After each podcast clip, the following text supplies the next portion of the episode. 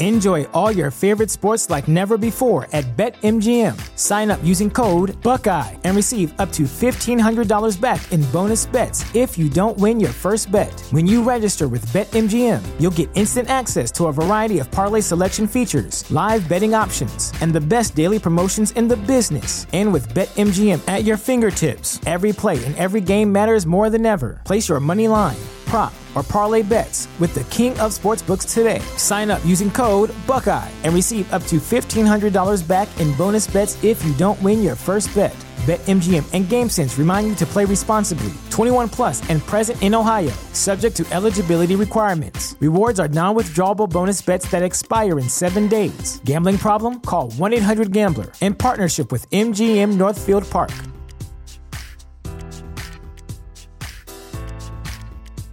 The future is a hefty responsibility and not one that we take lightly, but then taking things lightly has never been what Hefty is about. That's why we've created the Hefty Renew program that turns hard to recycle plastics into valuable resources like park benches and building materials. To participate, simply fill up an orange Hefty Renew bag with accepted items, tie it up, and drop it in with your regular recycling. That's it, it's that easy. It's time to rethink recycling with Renew. Particular valued resources may vary by geography. More info available at heftyrenew.com. Hey, Fallout fam. Did you know that this show is now recorded live weekly at twitch.tv slash robots radio? That's right. Live weekly shows Monday nights, 9 p.m. Eastern, 6 p.m. Pacific at Twitch TV slash Robots Radio. And you're welcome to join us. You don't have to listen to every episode through in order. You can come join us and listen in on the live episodes now. The show has continued to evolve and change over time. And after the live episodes, I am having office hours, which is the time that I am now investing into the community to answer questions about podcasting, video creation on YouTube, streaming on Twitch, anything I can do to help you guys out with your own projects. That's going to be after the live recordings on Monday nights and all of the other live shows that I do throughout the week. So Monday, Wednesday, Thursday, and Saturday nights. And also some gameplay. So come join me at twitch.tv slash robotsradio. I'll see you next Monday. The show is brought to you by our generous patrons at patreon.com slash Fallout Lorecast. Robots Radio presents The Fallout Lorecast.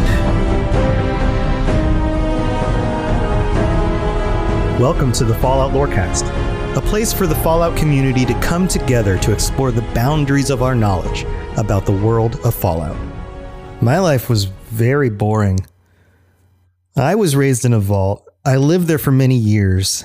Unfortunately, we were crowded and life was very bad. Then there was a schism, and many people left, taking with them the best equipment. Still, some of us tried to stay in the vault, but but then we were attacked, and I was hurt, and I ended up here.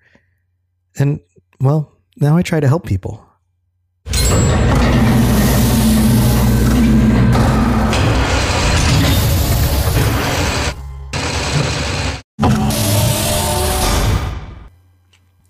Hey, Vault Dwellers, welcome to Fallout Lorecast. This is a mini-sode specifically about Vault 15. In that uh, intro, you heard me read a quote from Katrina in Shady Sands in Fallout 1. And Vault 15 has an interesting history. It is almost as important, I would say, as Vault 13 to the history of the entire series.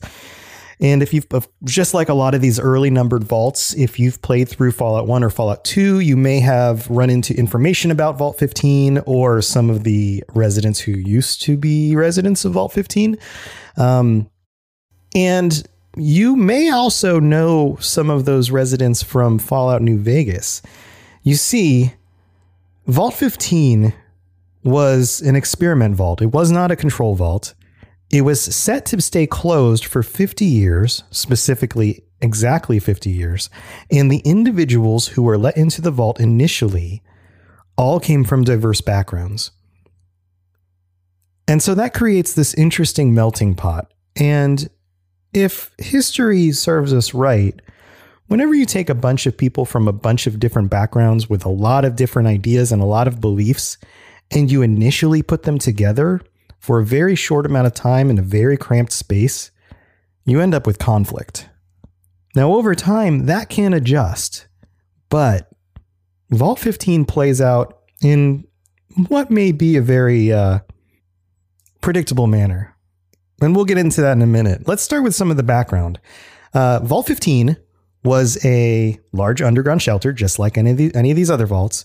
And what's interesting about Vault 15 is that the construction went smoothly and without delays. And I guess that was very common across many of the vaults for there to be delays and things not to always go smoothly. And according to the wiki, it says they, they went smoothly and without delays, even despite additional work poured into reinforcing the third level of the vault to ensure protection against earthquakes. So in this part of the world, earthquakes are very common, so that makes sense. As part of the social experiment conducted by Vault-Tec Industries, only people of radically diverse ideologies and cultures were granted places in the vault to gain data on their interactions and potential failure over the 50 years it was planned to stay sealed. When the Great War came on October 23rd, 2077, the dwellers reported to the vault and entered it. The shelter was sealed. Contact with other vaults was lost. So that diverse group of people enter this vault not to have conversations or communication with the outside world for at least 50 years. As the years went by, the conditions within the vault deteriorated. Population control was not implemented correctly, and by 2097, the vault was overcrowded with correspondingly bad living conditions. Conflict was imminent. In spring, the situation exploded, spring of 2097 there was a schism, as it was stated in the quote at the beginning, among the dwellers, and the vault was finally opened. Most of the dwellers marched out, stripping the shelter of the best equipment, including the Garden of Eden creation kit, which we discussed a little bit recently. A small group stayed behind, trying to continue living in the now gutted vault. The dwellers that left the vault would eventually form very distinct communities. Now, this may be some of the best and some of the worst because Vault 15 is the origin not only for Shady Sands, which is one of the main settlements in Fallout 1. Uh, and that and Shady Sands was created with Vault 15's GECK. They used it to found the settlement and grow the food and create a livable place for those people. Everybody else banded into raider tribes. So Vault 15 created one of the best locations in the wasteland and three of the worst groups. This includes the Vipers, the Jackals, and for those of you who are more familiar with Fallout New Vegas, the Khans. The Khans originally came from the community that was part of Vault 15. Now, some people did stay in the vault, and the wiki goes on to explain that the vault itself continued along until it was invaded. And remember, the people who left took most of the valuable things out of the vault. So the people who were still in the vault didn't have a whole lot to go off of. It goes on and says the attackers used a shaped charge to breach the vault door, which must have been very powerful because those doors are huge and thick. The vault was subsequently abandoned. Its condition deteriorated as the tremors caused the second and third level walls to give way to tons of rock, burying vital sections of the vault. Wildlife and scavengers completed the destruction. Now, you may also remember Vault 15 as being one of the places that the Vault Dweller was sent to go look for a water chip. And in the story of Fallout 1, the Vault Dweller does make their way to Vault 15 and is very disappointed because there's not a whole lot left there. Now, the history of Vault 15 goes on. There's actually more. This isn't the end of the story. The wiki tells us that even as the new California Republic formed in 2189, the vault was left abandoned. So this is another hundred years later, almost. The primary reason was arguments over excavation rights between the Republic and salvage teams, raiders, people worshipping the vault, and ghoul scavengers. The largest problems manifested in the early 2240s. After the NCR abandoned Vault 15, following another excavation operation a few years before 2241. Their old base was claimed by a group of wastelanders with nowhere to go, who formed a squat on the surface. When the NCR tried to reclaim the vault and the vital computer parts within, they were stopped by the squatters. So the vault was basically claimed by squatters who decided that this was going to be their new home. Now, I guess there aren't that many good places to live in the wasteland, and it's better to take something than nothing. So it goes on to explain that the reason for their obstinacy, for the squatters' obstinacy, was twofold. One, Vault 15 was the only home they knew, and if they yielded to the Republic, to the NCR, they would be homeless again. And two, they were actually covering for a group of raiders, the new Khans, under Darion. Darion promised the squatters that the vault was being repaired by his men to provide them with shelter, food, and water. However, in reality, all food and water was coming from Khan raids against caravans. The vault was dead. Darion also managed to plant a spy in the NCR Congress, giving him near perfect intel on the NCR. So it was a much more complicated situation than just some squatters wanted the vault. This situation is a uh, part of Fallout 2 and was eventually, uh, according to canon, resolved by the Chosen One, your character. And that's the last we hear about Vault 15. Now, it would be interesting to uncover some more about what's in those uh, bottom two floors and what things were lost to time. I'm not sure what was down there, um, but it seems that this vault was actually very well prepared, other than the fact that they had crammed a bunch of people of different backgrounds and, and ideologies in, in the same place and it was overcrowded. But there may be other technology and things that weren't originally removed from the vault that uh, got buried underneath it. So that'd be interesting to find out more about that. Enjoy all your favorite sports like never before at BetMGM. Sign up using code Buckeye and receive up to $1,500 back in bonus bets if you don't win your first bet. When you register with BetMGM, you'll get instant access to a variety of parlay selection features, live betting options, and the best daily promotions in the business. And with BetMGM at your fingertips, every play and every game matters more than ever. Place your money line prop, or parlay bets with the king of sportsbooks today. Sign up using code Buckeye and receive up to $1,500 back in bonus bets if you don't win your first bet. BetMGM and GameSense remind you to play responsibly. 21 plus and present in Ohio, subject to eligibility requirements. Rewards are non-withdrawable bonus bets that expire in seven days. Gambling problem? Call 1-800-GAMBLER. In partnership with MGM Northfield Park.